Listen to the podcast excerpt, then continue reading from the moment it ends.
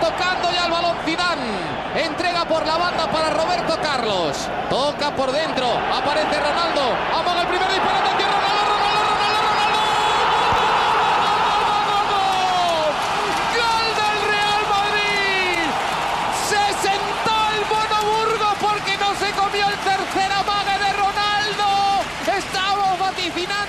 Olá, Madridistas! This is the American Madridista Podcast. I'm your host, Dumisani, recording this episode on October 27th, 2021, from New York City. Coming off of the big win in El Clasico over the weekend, it was a bit of a deflating result for Real Madrid against Osasuna at the Bernabeu today, as they found themselves unable to make the most of their dominance in possession, generating only a couple of good chances over the course of the 90 some odd minutes, none of which they took advantage of, and they ultimately were held to a pretty disappointing nil nil draw. Osasuna was well organized in defense right from the start, and it was clear that their game plan was to sit back and defend as a priority and then take whatever they could get out on the break. And it was a plan that almost worked to perfection for them, as the best chance of the game for either side was theirs on an early second half counter, and it was one that they really should have put away. But nonetheless, the visitors had to feel satisfied in keeping Madrid off of the scoreboard and coming away from the Bernabeu with a point, which was certainly well earned. The result left Madrid with 21 points from their 10 league matches thus far, which has them currently level on points with three other teams at the top of the La Liga table. Carlo Ancelotti made some changes to the lineup that he put out in El Clasico, given that this was the second of three games for Madrid during this calendar week. Mendy, Alaba, Militao, and Carvajal started at the back. Kroos, Casemiro, and Camavinga were the midfield three, and Vinicius, Benzema, and Asensio were up front to complete the 4 3 3. Thibaut Courtois was once again in front of the goal. Osasuna's very compact, deep sitting 5 3 2 formation made things quite difficult for Madrid's attack right from word one, as it was readily apparent that there was going to be very little space in the central area of the final third for Real to do any kind of work to create good chances to score. Madrid had plenty of the ball from the very start of the match, and most of their possession was in the attacking half, but their play largely consisted of Kroos and Camavinga swinging the ball out to the wings for Vinicius and Alaba on the left, and Asensio and Carvajal on the right to try to spot lanes to run forward into or crosses to play into the box. But by and large, all that could be seen was a sea of Osasuna bodies. In the few instances in the first half when Osasuna's structure got stretched out a bit on the reversal of play, Real did try to take advantage by quickly breaking after winning the ball back, and on a couple of occasions, some balls did get played into the final third with a bit more space for the Whites to try to do something meaningful with it. Kroos picked out Carvajal with a nice long ball as he ran into the box on the right side in the ninth minute, but it was just out of his reach, and Osasuna's keeper Herrera was able to gather it. Vinicius broke down the left hand side of the pitch and won a free kick just outside of the box 15 minutes in that Benzema ended up putting over the bar. Carvajal tried to play Asensio into the box on the right side a few minutes later, but the ball was just out of his reach when he looked like he would have had a good opportunity to take a shot on goal. And Asensio got out onto the break in the 22nd minute and got the ball to Camavinga on the right hand side as he ran into the box, but he shot it into the side of the net on what was probably Madrid's best chance in the first half. But when those opportunities on the break weren't presented, Madrid found itself very frustrated in trying to do anything in Osasuna's half, and the runs forward by the wingers were consistently halted or at the least kept out in the wider areas. The crosses into the box couldn't find any Madrid players, and Madrid were forced to just try to take their chances with shots from distance, with Militao getting the Whites' first shot on goal from outside of the box 30 minutes in, and Camavinga and Kroos also taking their turns firing towards the goal from way out thereafter. Osasuna, for their part, were very content to spend the bulk of that first half in defense, only getting down the pitch and into the attacking third a couple of times, although on one such occasion in the 36th minute, they did win a corner and Kike put a ball just over the crossbar with his knee from close in front of the goal. But in the second half, they were much more eager to take their chances in breaking on Madrid. And in the 50th minute, they created a golden opportunity for themselves to take the lead in doing so. Kike broke down the right hand side into open space with Madrid's backline out of position and scrambling to recover. And he played a perfect cross directly across the box through Madrid and Osasuna players alike that ended up on the feet of Moncayola on the left hand side and it looked very much like Madrid were about to go a goal down right then and there. But he put the ball off of the left post, even though there was plenty of space inside of it, to which he could have put it past Courtois. And the ball ultimately ricocheted off of Carvajal and went out for a corner. It was a brutal miss that Moncayola really should have put away, and Real was lucky not to find themselves having to chase the game at that moment. Osasuna looked to break a couple of more times thereafter, but they wouldn't get anywhere near to having as good a chance as Moncayola's for the rest of the game, as Madrid, even though they still remained vulnerable at times, had some key interventions out in space that kept the ball from getting up into that final third after Osasuna had gotten out. The good thing for Real, though, was that Osasuna's interest in trying to get a goal for themselves in the second half opened things up for Madrid once they won the ball back and the space was there much more frequently for the Whites to run forward into on the break and also to make runs into the box both with and without the ball. Ancelotti brought on Marcelo, Vázquez, and Hazard with about 20 minutes to go to join in with Rodrygo, who had come in at the start of the second half for Camavinga. And it was clear that with the game having opened up, Real was going to fully commit to attacking to try to get the goal that would win the game. And with that commitment, more of Real's crosses came from inside of the box, and you could begin to see an increased link up play inside of the box as well, as players were looking to play one twos and run into unoccupied spaces, and the shots started to come from closer to goal as well. Unfortunately for Madrid, while they were getting closer to the mark in the second half, they still just weren't able to hit the target. The crosses seemed to go just beyond the players that were running into the box to get onto the ends of them, Benzema couldn't put the ball into the back of the net despite getting multiple looks from inside of the box, coming closest in the 61st minute when he hit the woodwork from close range after a nice bit of skill to shake a couple of defenders. Kroos continued to go for goal from just outside of the box, but he kept missing the mark. Casemiro ran forward into space in the midfield and went for goal from a few steps behind the halfway line, but he just missed the goal towards the right and even Marcelo had a couple of good runs into the box on the left hand side that had Madrid looking like it was on the verge of netting a late winner, but his final ball went missing each time. And so, in the end, even with that dialing up of the pressure on Osasuna for the final 30 minutes of the game, Real just couldn't find a way through, and all of their possession ultimately went to waste as they had to settle for a frustrating and disappointing nil-nil draw. And then Ronaldo!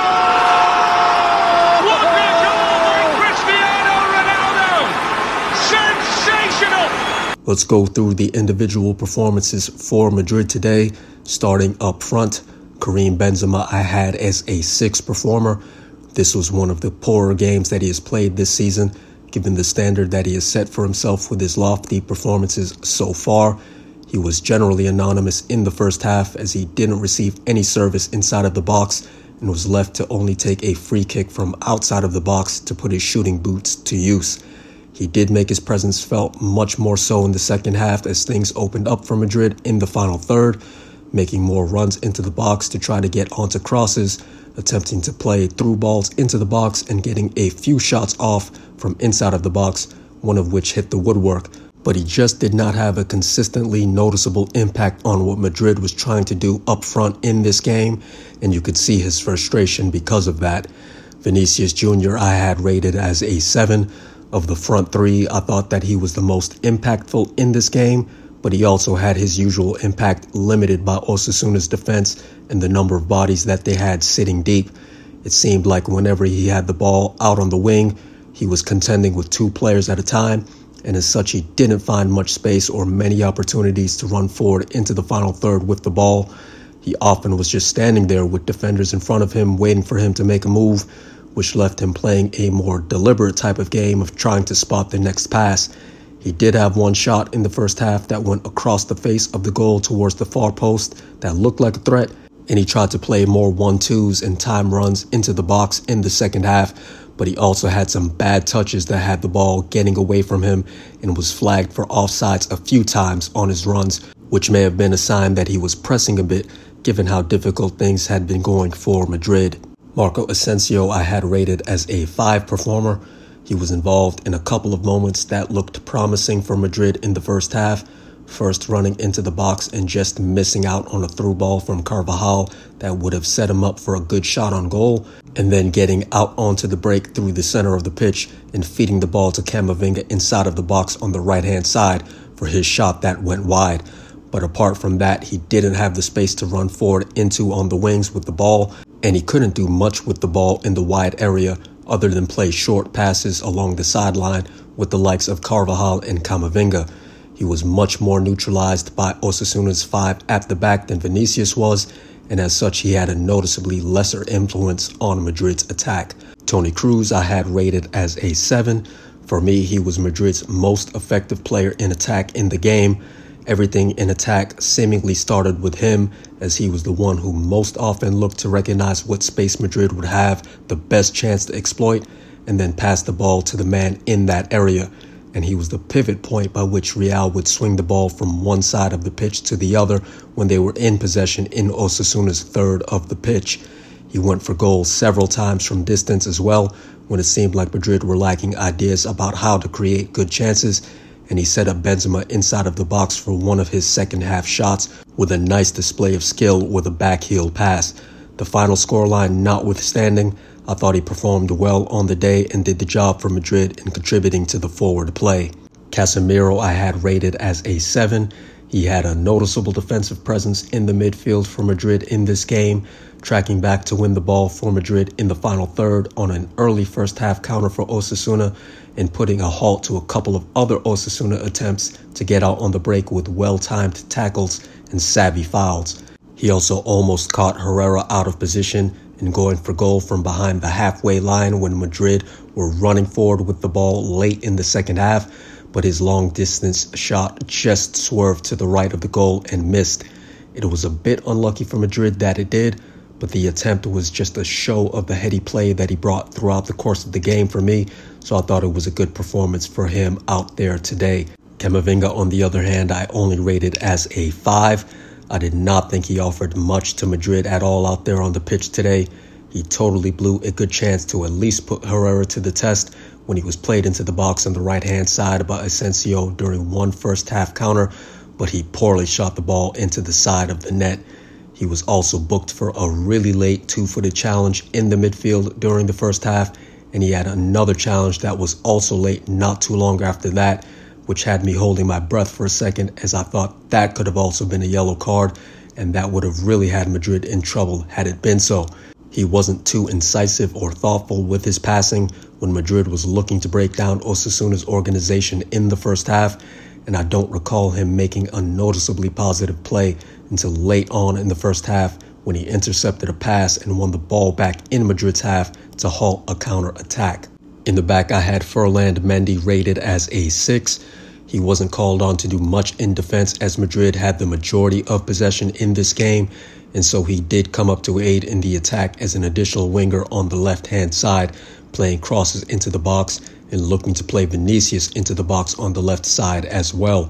He was, however, nowhere to be found when Kike broke up the right hand side of the pitch early on in the second half for that counterattack that should have resulted in Moncayola putting Osasuna up.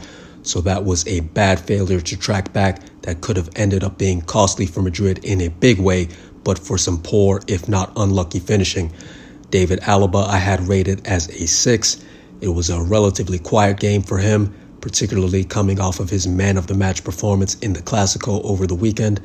Apart from tracking back to slow down one first half Osasuna break and getting himself forward with the ball into the box and playing a cross in just before halftime, he didn't have much impact at all in the game today. Militao I had rated as a 7.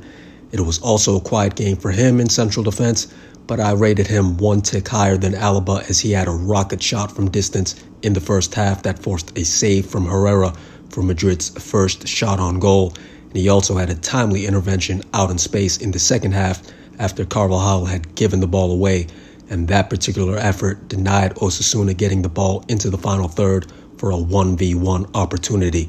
Dani Carvajal I had rated as a 6. He had some moments when he was effective for Madrid as he had come up to aid in the attack on the right hand side, playing a nice ball for Asensio into the box on the right side in one instance, and getting himself into the box as well to almost receive a long cross in from Kroos just to the right of the goal on another. He did, however, have a wayward shot from inside of the box in the first half, with which he should have done a bit better. Defensively, he had one important intervention to stop one second half Osasuna break, but he also had the bad giveaway that forced Militao to cover for him, as I mentioned before. As for the substitutes, I had Rodrygo rated as a 7. He brought a noticeable energy up front after coming on for Camavinga to start the second half, and with the game opening up a bit with Osasuna looking to get out on the break, his pace on the right hand side allowed him to have more of an impact on the wing than Asensio had been able to have in that position. He ran forward a few times into the final third and played crosses into the box, and he just missed the cross from Marcelo that had been played into him in front of the goal late on in the game. I thought he performed well for the 45 minutes that he was out there. Marcelo, I had rated as a 6. Coming on from Mendy, it looked as though he was brought on more so to add to the attack, and he had a noticeably effective presence out there on the left hand side. He played a few crosses in that looked especially appetizing, that just couldn't get to any of the Madrid players that had run into the box. And he had one nice give and go with Vinicius on the left hand side of the box that had him seemingly with a good look at the goal, but he opted instead for a cross that harmlessly rolled across the pitch in front of the goal. It was a good showing by him, as on a couple of occasions it looked like his play was building up towards the goal that Madrid was looking for. Lucas Vázquez, I had rated as a 5. Coming off of his good showing in the Clasico, his performance today as a substitute for Carvajal was relatively anonymous. He was beaten by Sanchez on a long ball over the top down the left hand side of the pitch, which forced him to commit a foul just outside of the box to surrender a free kick and there were times he looked nervous with the ball at his feet when Madrid was trying to play the ball out of the back with Osasuna pressing high. He did play a cross into the box late on that was intended for Casemiro shortly before the death of the game, but he couldn't make the connection with that effort. Eden Hazard as the last substitute I had rated as a 5. He came on for Asensio and I thought he was hardly noticeable out there on the pitch.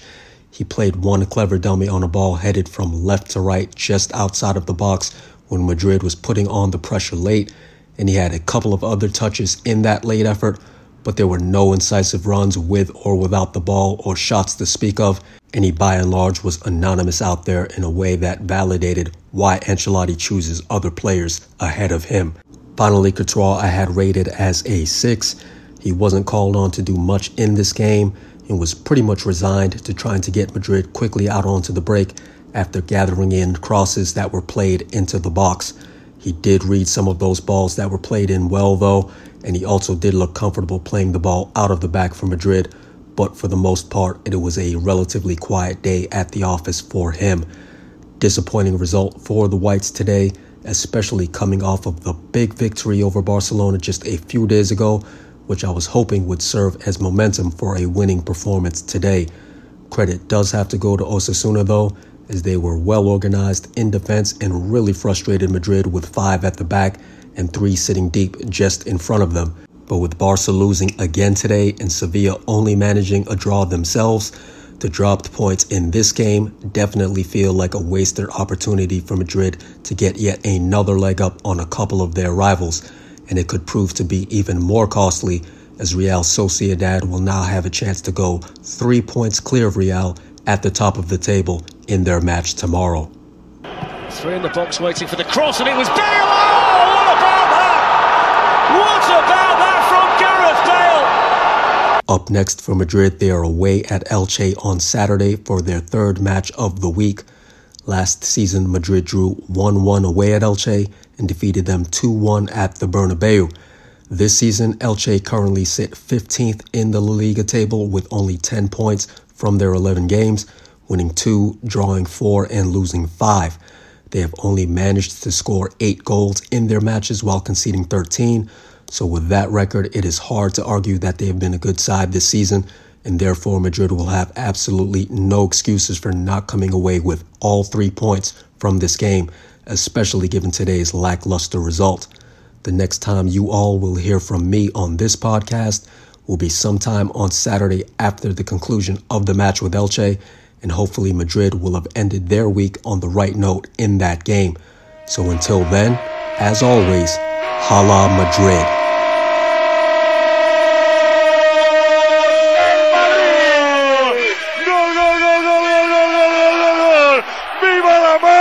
parió! Zidane, gol del Madrid en el 45. Gol Real Madrid 2, Leverkusen 1.